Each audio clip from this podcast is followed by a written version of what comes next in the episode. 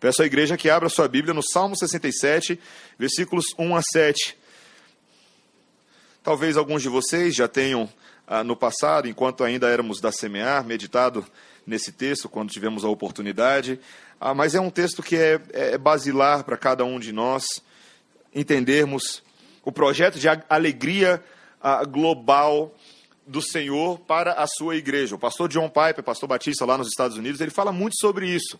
Sobre a, se a, a, gente deve entender missões, nós devemos entender a vida da igreja como um projeto de alegria global. E nesse texto dessa manhã, certamente nós vamos entender as dimensões dessa alegria e o que o Senhor deseja nos comunicar. Palavra do Senhor, Salmo 67, a partir do versículo 1 diz assim: Seja Deus gracioso para conosco e nos abençoe e faça resplandecer sobre nós o rosto, para que se conheça na terra o teu caminho, e em todas as nações a tua salvação. Louvem-te os povos, ó Deus, louvem-te os povos todos. Alegre-se e exultem as gentes, pois julgas os povos com equidade, e guias na terra as nações. Louvem-te os povos, ó Deus, louvem-te os povos todos. A terra deu o seu fruto, e Deus, o nosso Deus, nos abençoa. Abençoe-nos, Deus, e todos os confins da terra o temerão. Tem aqui a palavra do Senhor, vamos orar? Senhor, que texto tão precioso este desta manhã. Percebemos desde o Antigo Testamento, Senhor, como o projeto de Deus para os gentios, o projeto de Deus para o mundo não é algo que nasce apenas com a igreja do Novo Testamento, mas desde antigamente o Senhor tem traçado e planejado uma estratégia, um esquema que alcança muitos para a glória do teu nome. Queremos compreender este esquema nessa manhã, porque dele fazemos parte e nele nos alegramos. Em nome de Jesus. Amém. Irmãos, uh, hoje em dia, o crescimento do individualismo como um fenômeno uh, global não é algo percebido apenas dentro das igrejas, quando nós pensamos num, num discurso muito voltado para o crente e não para os crentes mas é algo que certamente é sintomático do mundo em que nós vivemos. Nós vivemos um mundo em que a, a ênfase ao individualismo, à autonomia, é muito grande em várias dimensões. Há um tempo atrás eu estava lendo uh, um post de um pastor no qual ele faz uma observação muito cômica sobre como você pode constatar esse fenômeno, essa ênfase do individualismo, uh, na evolução da mídia americana, das revistas norte-americanas. E ele fala uma coisa muito interessante, como na década de 50 havia nos Estados Estados Unidos uma revista chamada Life, uma revista cujo nome era Vida. Depois uh, de algum tempo veio uma revista chamada People, Pessoas. Uh, agora tem uma revista chamada Us, Nós. Provavelmente a próxima revista vai ser Me, Eu. E não é mentira quando eu digo que agora já tem uma revista chamada Self, Ego. E cada vez mais parece que a gente vai afunilando, a gente quer tratar das questões da nossa alma, não das almas dos outros. Nós queremos tratar dos problemas da minha vida, da minha família, não da, da família dos outros. Eu não tenho tempo para pensar nessas coisas. Quando eu penso em entretenimento, quando eu penso em ah, diversões desse mundo, eu penso em coisas que me tragam prazer. É interessante perceber ah, que isso é, de fato, uma característica ah, das nossas igrejas hoje em dia também. Quando muitas vezes a, o tipo de pregação, o tipo de ênfase da vida cristã é de uma bênção pessoal que possa te trazer usufruto, que possa te trazer alegria, mas nós não nos enxergamos como aqueles que estão sentados na igreja e convivendo com outros. E eu pergunto para vocês, por que, que a gente deveria orar para que Deus nos abençoe? De fato, a gente ora bastante assim, na é verdade? As nossas orações diárias são orações para que Deus nos abençoe. Mas o texto que nós vamos ler nessa manhã, o texto que nós vamos estudar, fala de um propósito da bênção que Deus nos confere individualmente. Essa bênção não é apenas para o nosso usufruto, para a nossa alegria, mas para que outros venham a conhecer Deus através dessa bênção. Essa alegria que o Senhor nos confere, de um, num primeiro momento, sim, de forma individual, ela não deve ser olhada com lentes egoístas, com lentes centradas apenas naquilo que nós desejamos ter e ser e fazer, mas na maneira como Deus está alcançando o mundo através de nós, através da bênção e da alegria que ele confere ao seu povo. E esse texto, nessa manhã, deixa bem claro que Deus abençoou o seu povo de Israel para que o mundo venha conhecer o verdadeiro Deus. Eu e você, nós precisamos entender isso, queridos. Nós, quando pensamos sobre o projeto da Igreja Presbiteriana Redenção para esse ano, nós pensamos numa igreja num grupo de pessoas chamados das trevas para a luz, para que, como um grupo de pessoas chamados das trevas para a luz, possamos abençoar o mundo. E esse texto nos mostra três grandes dimensões da, e três grandes utilidades dessa bênção do Senhor para com o seu povo com relação ao mundo. A primeira coisa é para que o mundo venha conhecer os caminhos do Senhor para que o mundo venha conhecer o jeito de ser do Senhor para com o seu povo. A segunda coisa que nós veremos é que Deus abençoa Israel, abençoa nós, para que os povos se alegrem com o seu governo sobre a vida deles. E em terceiro lugar, Deus nos abençoa para que a salvação seja conhecida e os gentios temam ao Senhor. Nós veremos isso nessas três partes. Vejamos primeiro como Deus abençoa a, o povo de Israel para que as nações conheçam seus caminhos, o seu jeito. Esse Salmo 67, ele se assemelha um pouco ao Salmo 65, ah, que vem um pouco antes, pois ele é um, uma espécie de hino de ações de graça por uma colheita proveitosa. Os israelitas, eles tinham muito disso, eles gostavam de cantar ao Senhor e louvar ao Senhor todas as vezes que eles observavam a provisão de Deus na vida deles. Mas diferente do Salmo 65, esse Salmo 67 ele funciona mais como uma oração, é uma canção em forma de petição, pedindo ao Senhor que por meio daquilo que ele está fazendo na vida do povo, outros possam ser beneficiados ah, dessa bênção. E o texto começa usando essa fórmula que você já ouviu antes. Olha que interessante. Seja Deus gracioso para conosco e nos abençoe e faça resplandecer sobre nós o rosto. Quando é que foi que você já ouviu isso? Você já ouviu isso antes? Não é? De vez em quando, no final do culto, tem um pastor lá que levanta as mãos, não é? E aí ele fala para a igreja, agora é a hora da bênção. E aí ele fala essas palavras. Interessante isso, não é?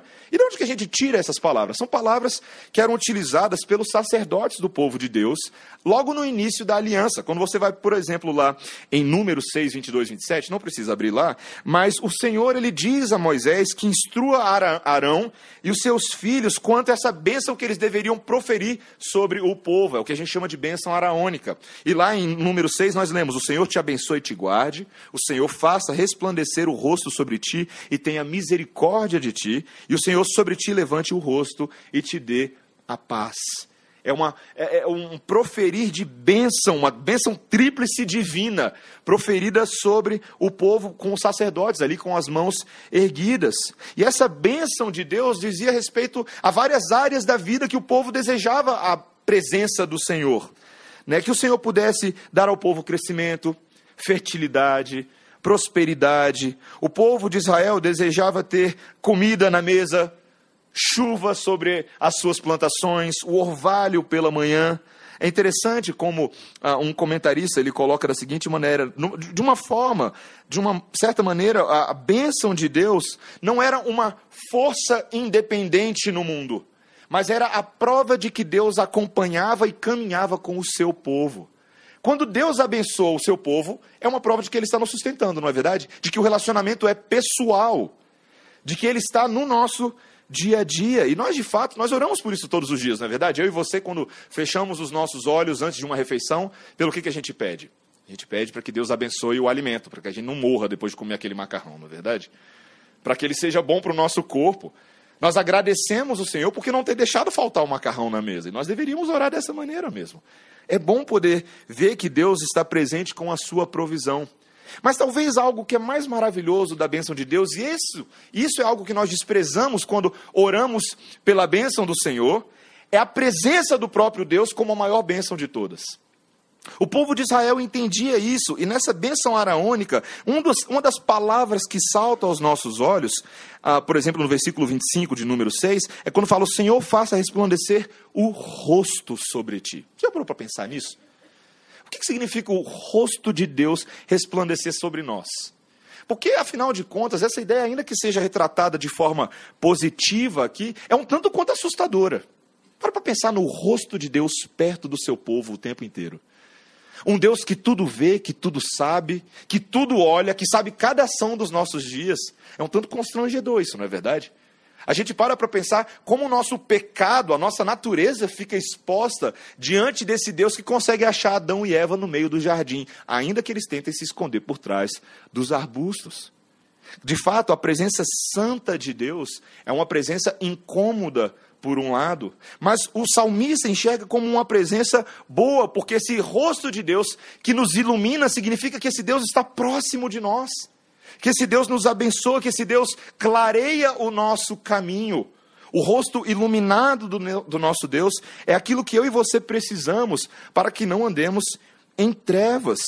Provérbios 16, 15 fala o seguinte: o semblante alegre do rei significa vida. Olha que interessante e a sua benevolência é como a nuvem que traz chuva serôdia. Veja que o próprio livro de Provérbios associa essa bênção material com a bênção espiritual de termos o próprio Deus conosco. Olha como o último versículo do Salmo 67, quando ele diz, uh, perdão, versículo 6, a terra deu o seu fruto e Deus, o nosso Deus, nos abençoa. Abençoe-nos, Deus, e todos os confins da terra o temerão. O próprio salmista faz essa relação de quando nós olhamos para a provisão material, nós devemos ser capazes de olhar para algo superior.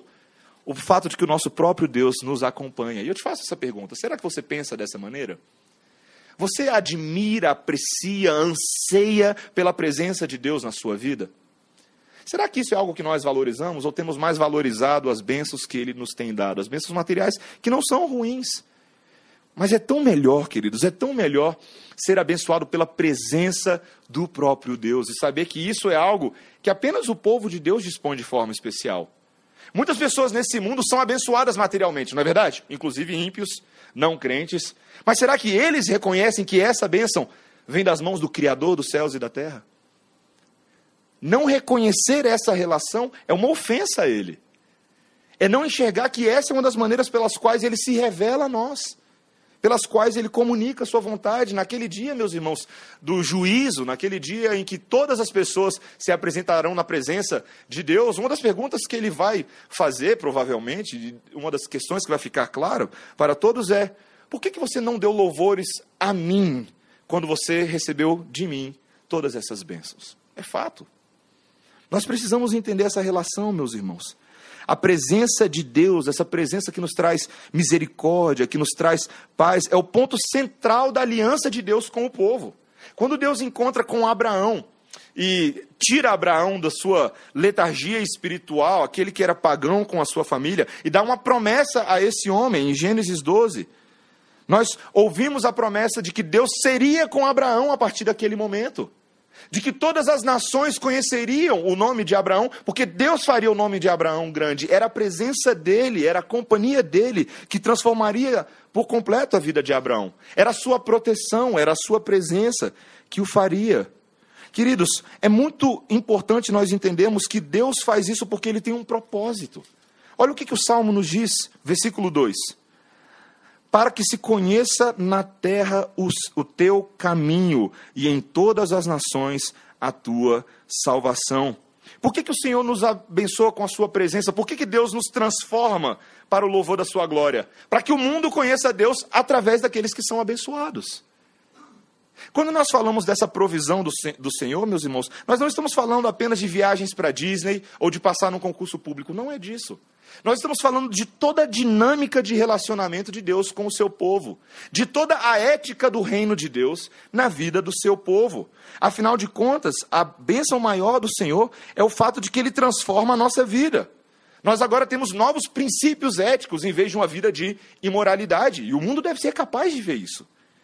Nós agora reconhecemos as nossas faltas em vez de vivermos de forma arrogante e orgulhosa. Por quê? Porque a presença de Deus nos faz isso. Nós agora nos arrependemos em vez de sermos teimosos. Nós agora temos amor incondicional em vez de uma vida autocentrada. Nós agora podemos perdoar em vez de vivermos amargurados e cheios de rancor. A verdade agora está presente nos nossos lábios, em vez da mentira perniciosa. Nós agora temos a palavra, a lei, os estatutos, as ordenanças, os testemunhos de Deus, em vez de falsos ensinamentos em vez de mentiras mascaradas de verdade. Em vez de hedonismo, em vez de secularismo, em vez de narcisismo, em vez de individualismo, em vez de gnosticismo, nós temos agora cristianismo. Nós temos a verdade que liberta. Nós temos a palavra de Jesus. Nós temos bênção nos relacionamentos. Nós temos agora a possibilidade de, em Cristo, termos famílias estruturadas, de termos casamentos felizes, em vez de um desmoronamento por completo das nossas vidas. Nós agora podemos lutar por justiça. Nós podemos agora ter cuidado com os da própria casa. Nós podemos agora cuidar dos de fora também. Nós podemos agora ter uma fé que brilha em meio às mais pesadas circunstâncias. Queridos, eu estou tentando mostrar para a igreja o tamanho da bênção do Senhor nas nossas vidas. Você consegue perceber o contraste disso tudo com aqueles que andam sem esperança, fora do mundo? Fora no mundo. O fato de que eu e você agora podemos ser gratos pelo descanso que temos em Deus em meio à aflição, e o mundo não conhece essa paz. Aqueles que não possuem o Espírito de Deus, aqueles que não gozam dessa verdade, jamais vão poder entender a dimensão da alegria e da bênção do Senhor, queridos. Deus é gracioso para conosco, para que o mundo possa ver essas coisas e deseje isso. Sabe, existe uma espécie de inveja que a gente está provocando aqui nos outros. Uma inveja boa, uma inveja constrangedora. Aquela em que outros poderão olhar para o povo de Deus e falar assim: interessante. Eu não consigo usufruir disso. Eu não sei nem o que, que significa isso. Eu lembro de uma vez que eu tive, irmãos, a oportunidade de conversar com uma amiga, uma colega de sala na UNB, na época que eu ainda estudava lá. E ela perguntou para mim, com todas as letras, por que, que eu era crente. Né? O que, que me fazia crente? Eu falei, olha, não sei o que, que me faz crente. Né? Uma coisa eu sei, eu era cego, agora eu vejo. falei isso para ela. Eu falei assim, olha, eu, de fato eu cresci num lar cristão, cresci na igreja. Mas eu consigo ver claramente como tudo isso representa a bênção de Deus na minha vida. Eu falei isso para ela. Deus me alcançou, Deus tem alcançado a minha família, os meus pais, o, o meu irmão, e nós somos de fato felizes. Eu falei isso para ela. E ela falou isso para mim, eu nunca mais vou esquecer. Ela falou assim: Eu não sei o que é ser feliz. Eu não sei o que isso significa. Eu não tenho dimensão do que essa palavra de fato representa. Porque todas as vezes que ela perseguia aquilo que ela achava que era felicidade, ela acabava batendo com a cabeça na parede. Porque para ela, na cabeça dela, quaisquer bênçãos que possivelmente ela tivesse, tinham um fim em si próprio. Mas não para nós. Todas as coisas que nós recebemos são para que nós tiremos os nossos olhos das coisas e olhemos para o nosso Deus. Bênção só importa porque o abençoador é muito bom. Porque Ele é muito bom. E o mundo passa a conhecer essa verdade através de nós, queridos. Nós precisamos entender. Esse é o primeiro ponto que eu queria trazer. Mas não apenas isso. Veja que os versos 4 e 5 começam a falar agora desse governo bondoso de Deus que o mundo vai desejar. Quando o verso 4 diz: Alegrem-se e exultem agentes, pois julgas os povos com equidade e guias na terra as nações. Louvem-te os povos todos, ó Deus. Louvem-te os povos todos. Quando as pessoas começam a olhar para a maneira como Deus nos abençoa, elas começam a perceber que há algo maior do que isso. Não é apenas que Deus é um, um grande doador de presentes, uma espécie de Papai Noel celestial que fica distribuindo presentes, não. É o fato de que Deus está governando todo este mundo, toda a criação. Quando o mundo olha para a existência de um Deus através das suas bênçãos, ele rapidamente começa a pensar e contemplar a verdade sobre esse Deus a verdade sobre o universo. A verdade de que este Criador é dono de todas as coisas, Criador dos céus e da terra, proprietário de tudo o que há. Quando nós pensamos nessa característica do nosso Deus, aquilo que nós chamamos de uma providência geral, desse governo de Deus, queridos, essa é uma ideia muito forte para o salmista. Deus governa ou julga os povos, inclusive aqueles povos que não se inclinam ao seu governo formalmente. Talvez muitos não saibam disso. Muitas pessoas que vivem no nosso mundo acham que são donos do seu próprio nariz, não é verdade? Muitas pessoas aqui no Brasil. Eu construo minha vida, eu faço por onde? Bato no peito e falo, eu sou pai de família, eu não preciso da ajuda de Deus, eu não preciso da ajuda de ninguém. Como se ele fosse capaz de produzir o oxigênio que está no ar para ele mesmo respirar. Queridos, o fato é que todas as vezes que olhamos para o governo de Deus, há um contraste contra essa empáfia do homem, essa autonomia, esse tipo de pensamento pernicioso que diz: eu sou capaz de governar a minha própria vida, mas não. Todas as pessoas deste mundo, todas as criaturas, todos os seres viventes, todas as coisas que existem nesse mundo estão debaixo de um domínio, quer você queira, quer não. Você consegue entender isso?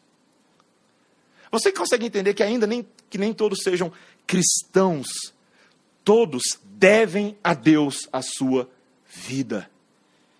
Deus governa sobre todos os povos. Todos aqueles povos que no passado perseguiram o povo de Israel. Pare para pensar sobre isso um pouco. A maneira como o povo de Israel foi atacado e assediado pelos povos ao seu redor. Deus era dono deles. Tudo que eles faziam estava sob debaixo do governo e do domínio e do planejamento perfeito de Deus. E tantas vezes Deus permitiu que o seu povo fosse assolado pelas tribulações dos povos ao redor, e ele tinha um propósito nisso. Ele tinha um propósito para que esse povo dependesse mais do seu próprio Deus, para que o povo de Israel não namorasse ou se afeiçoasse de outros deuses, de outras ideias. Isso é muito interessante, queridos. Você deve lembrar como ah, no livro de Samuel, essa dinâmica fica bem clara, por exemplo, quando ah, Samuel, que era profeta, talvez você pode ler a história de Samuel depois, ou acompanhar a série que está acontecendo lá na, na CMA, você pode ouvir no site da CMA, a série em 1 Samuel. E Samuel, que foi ah, erguido pelo Senhor como um cuidador do povo, como um profeta, ele, em determinado momento da sua caminhada, ele vai na presença do Senhor e fala: Deus, o povo está querendo um rei como os povos ao redor, o que, que eu faço? E Deus fala: dá para eles. Se é isso que eles querem, se eles querem um povo que faça por eles aquilo que eles acham que os reis ao redor fazem, conceda isso a eles. Eles não conseguem enxergar que eles não estão negando a você, Samuel. Eles estão negando a mim, como rei, como governante deles. Queridos, é tão interessante como essa dinâmica acontece. Tantas vezes o povo que está fora do cuidado de Deus, fora dessa compreensão perfeita, eles anseiam algo como o governo de Deus na sua vida, e nós que já pertencemos a Deus, queremos nos livrar desse domínio. Essa é uma característica antiga do povo de Deus. Nós precisamos entender, meus irmãos, que o mundo está caminhando para uma revelação tremenda. Se você já assistiu Senhor dos Anéis antes, não assistiu, vale a pena assistir. O terceiro filme do Senhor dos Anéis, o terceiro livro, é um livro que culmina nessa grande revelação do rei aguardado. Do rei que haveria de julgar corretamente, justamente todos os povos esse rei profético. E esse é o encaminhamento da Bíblia. Não sei se você já percebeu para onde que nós estamos indo. A palavra de Deus está mostrando que a história está apontando, está seguindo para um momento derradeiro. Um momento em que o grande rei será revelado. Essa apresentação real, escatológica, final, apocalíptica, é o grande momento da história. Os profetas do Antigo Testamento ansiavam por esse dia. Olha o que, que Isaías fala, por exemplo, ah, no capítulo 2, versículo 4, quando ele diz: Ele julgará entre as nações e repreenderá a muitos povos. Estes converterão as suas espadas em relhas de arado e as suas lanças em foices. Uma nação não levantará espada contra outra nação, nem aprenderão mais a guerra.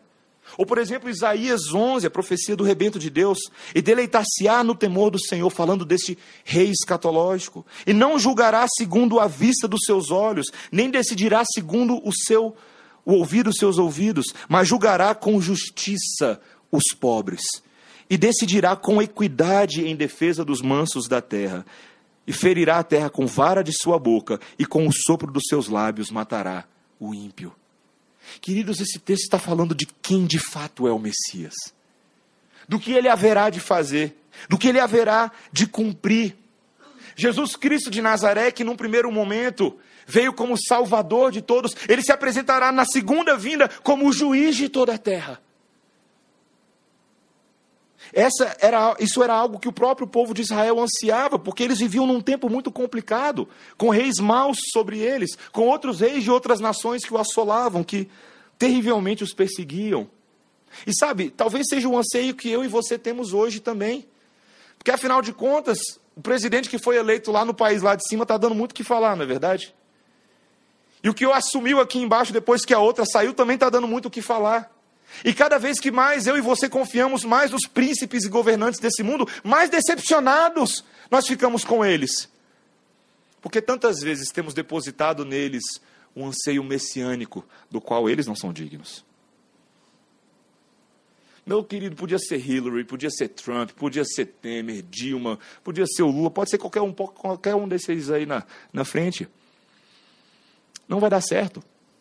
Não vai dar. Desculpa dar essa notícia para você, tá? Não vai dar certo.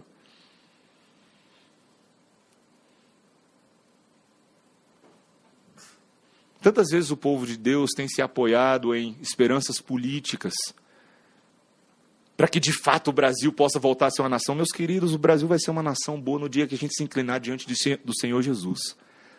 No dia que os nossos joelhos estiverem inclinados na presença dEle. Até lá, nós continuaremos sofrendo.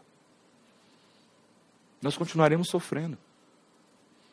Enquanto as intenções dos corações dos homens e os seus eixos próprios de justiça forem a única maneira de se reger esse país, nós continuaremos sofrendo. Nós precisamos ansiar, meus irmãos, por esse governo que nos leva à alegria. Veja o verso 4: alegria e exultação das gentes, dos povos, diante de, de, desse que julga com equidade, que guias na terra as nações. Meus irmãos, como nós devemos ansiar pela volta de Jesus? Como nós devemos ansiar para que o nome de Jesus seja conhecido antes do seu retorno? Você tem levado os povos ao seu redor todos os dias a ansiar por este dia? Você tem compartilhado dessa alegria? Será que as pessoas conseguem olhar para a sua vida e ver que você pertence ao Senhor do universo?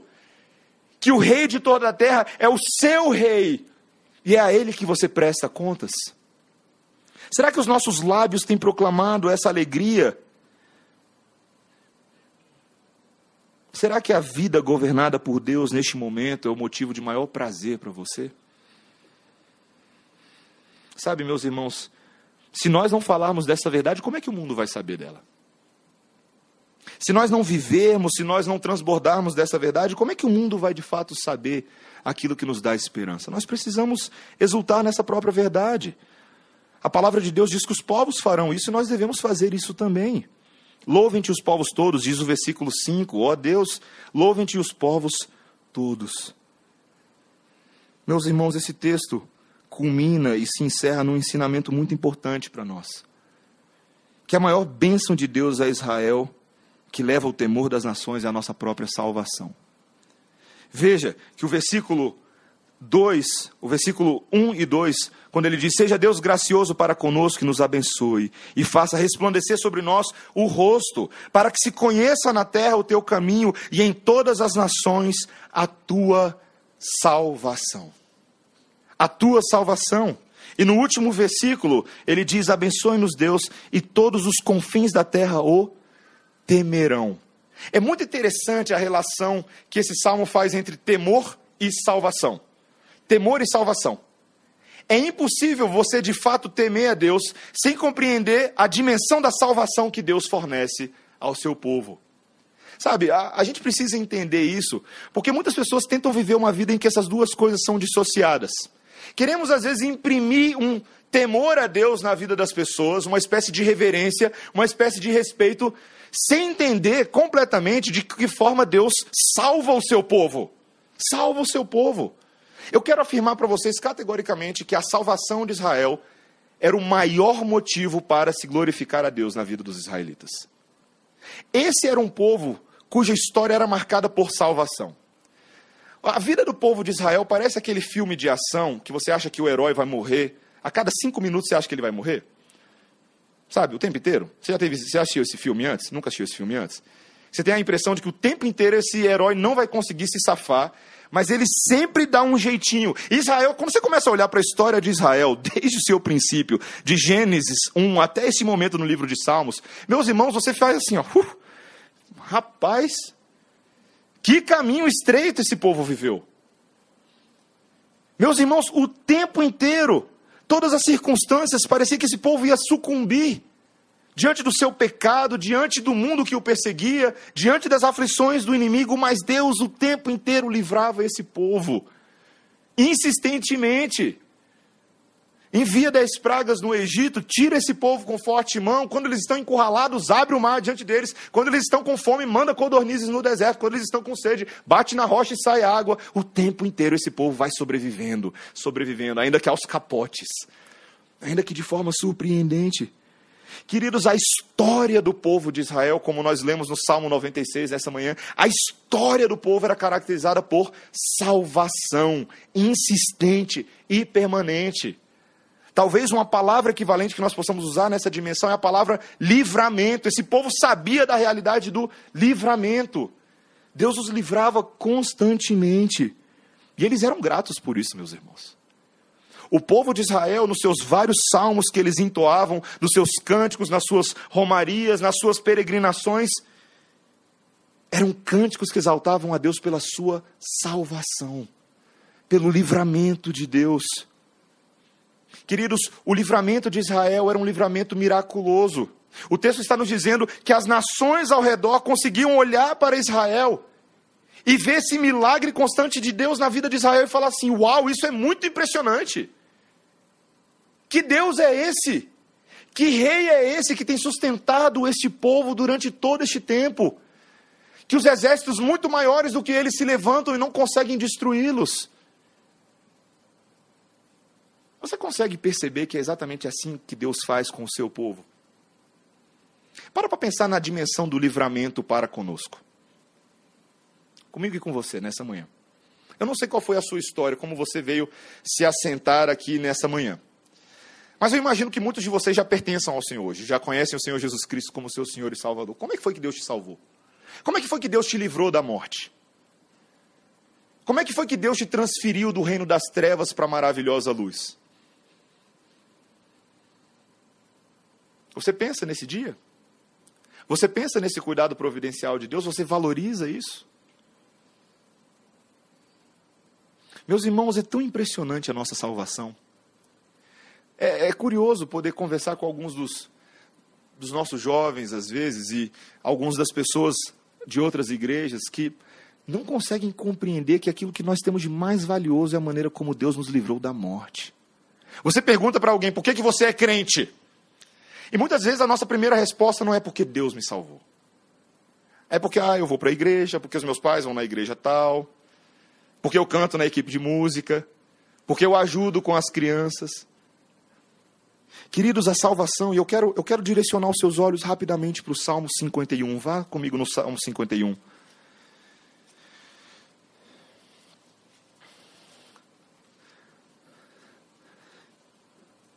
Quando Davi, o rei de Israel, o grande homem segundo o coração de Deus, é confrontado por causa do seu pecado. Natão, o profeta, mostra como Davi era aquele que uma vez caiu em adultério e agora estava em completo desagrado diante do Senhor.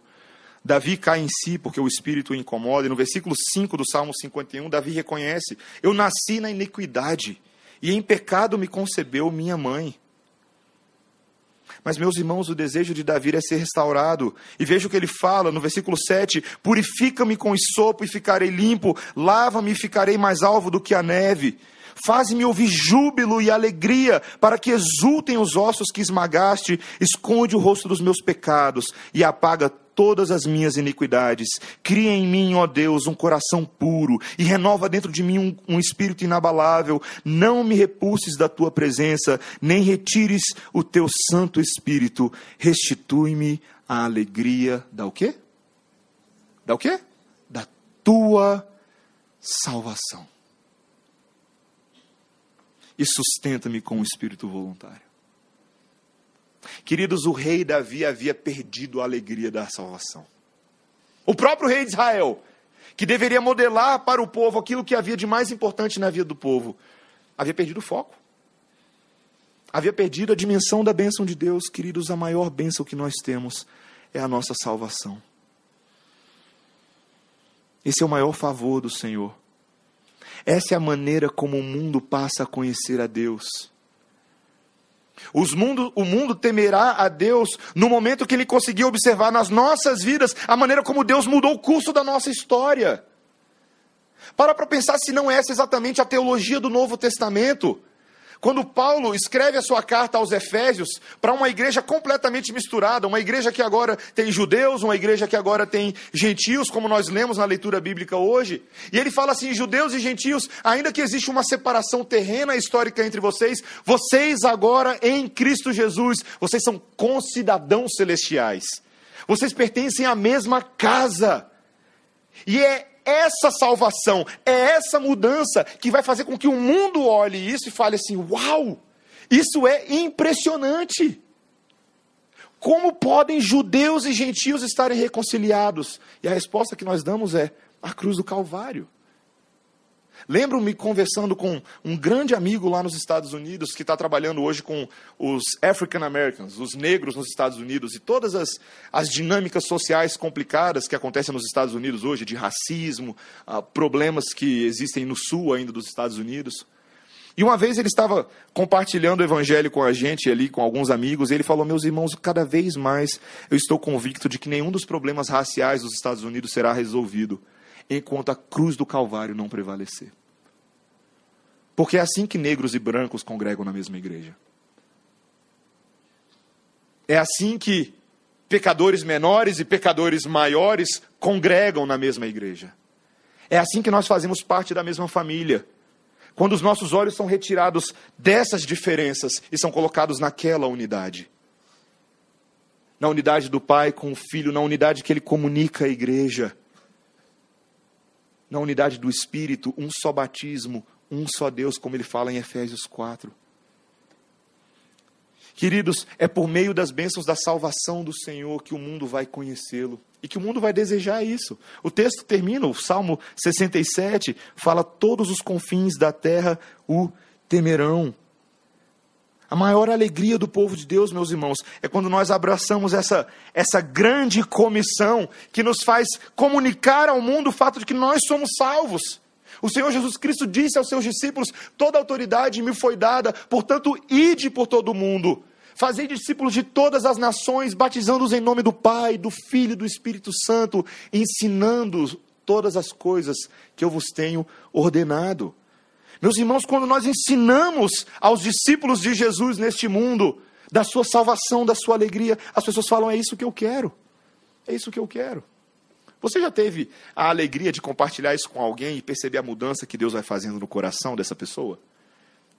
Uma experiência que eu e Débora tivemos foi justamente de poder participar na, na salvação da vida de alguém. Não que nós tenhamos salvado ninguém, mas comunicando a palavra que aos poucos vai mudando família, vai mudando o coração, vai mudando a disposição de espírito.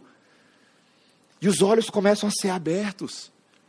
E eles passam a desejar aquilo que eles não sabiam que estavam procurando.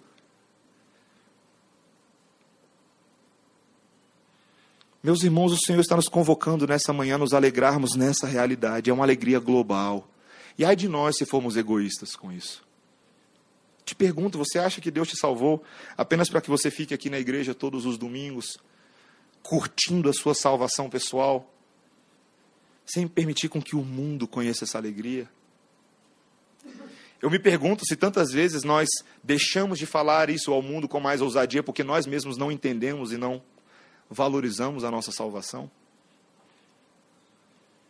Meus irmãos, que nessa manhã o Senhor nos alegre nessa alegria global. Você que veio aqui hoje de manhã, você que está pensando assim, eu, eu não entendo bem o significado desse salmo.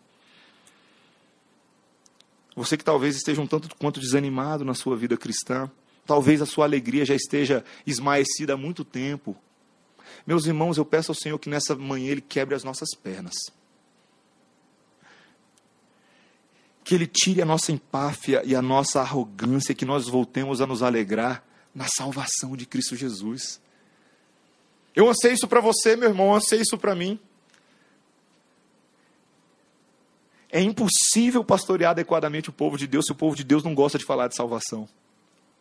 Nós precisamos falar disso. Ainda que talvez seja básico na sua vida, talvez você, sabe, eu já conheço essa realidade há tantos anos. Meus irmãos, nós somos lembrados nessa manhã no Salmo 67 de que os confins da terra temerão a Deus se eu e você nos alegrarmos nessa verdade. Alegre-se na sua salvação hoje, meu irmão.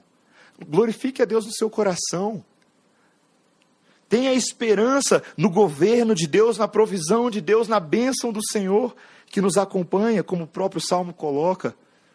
Se você aprender a contar todas essas bênçãos com alegria, com vigor, o mundo vai poder conhecer a sua vida, a salvação que existe na sua vida dessa forma evangelística, dessa maneira evangelística de se viver o evangelho. Que Deus faça isso conosco nessa manhã, meus irmãos. Certamente, ao preparar o sermão nessa semana, não era uma palavra apenas para a igreja, mas foi uma palavra muito para mim também. Uma palavra para mim. É uma palavra para os meus presbíteros, Charles, Cláudio. É uma palavra para os diáconos dessa igreja. É uma palavra para todos aqueles que estão trabalhando nas mais diversas áreas. Nunca permitamos, meus irmãos, que o trabalho da igreja seja apenas institucional. Que ele seja sempre espiritual. Que ele seja sempre sobre a salvação e nunca sobre as atividades. Para que o mundo venha conhecer o Senhor Jesus da glória. Amém? Vamos orar, meus irmãos. Senhor Deus, nós não temos condições de produzir alegria dentro de nós. Tantas vezes a nossa vida é caracterizada apenas por pecado, caracterizada por dor de cabeça, por insistência em formas de vida que não te agradam. Mas nessa manhã temos um salmo, Senhor, que nos lembra da tua bênção que constantemente nos acompanha. Que nos lembra, Senhor, que o Senhor nos dá a provisão material para que nós olhemos para ti que o Senhor governa as nossas vidas para que nós olhemos para Ti, que o Senhor nos salva para que nós olhemos para Ti. Senhor, queremos fazer essa mensagem conhecida diante da igreja, diante do mundo.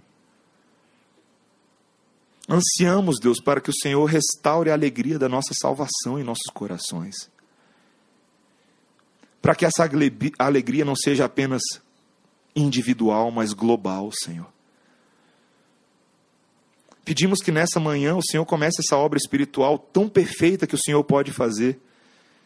E que o Senhor nos encha o coração com esperança, encha o nosso coração com perspectiva eterna. E que outros venham a conhecê-la por meio de nós. Em nome de Jesus. Amém.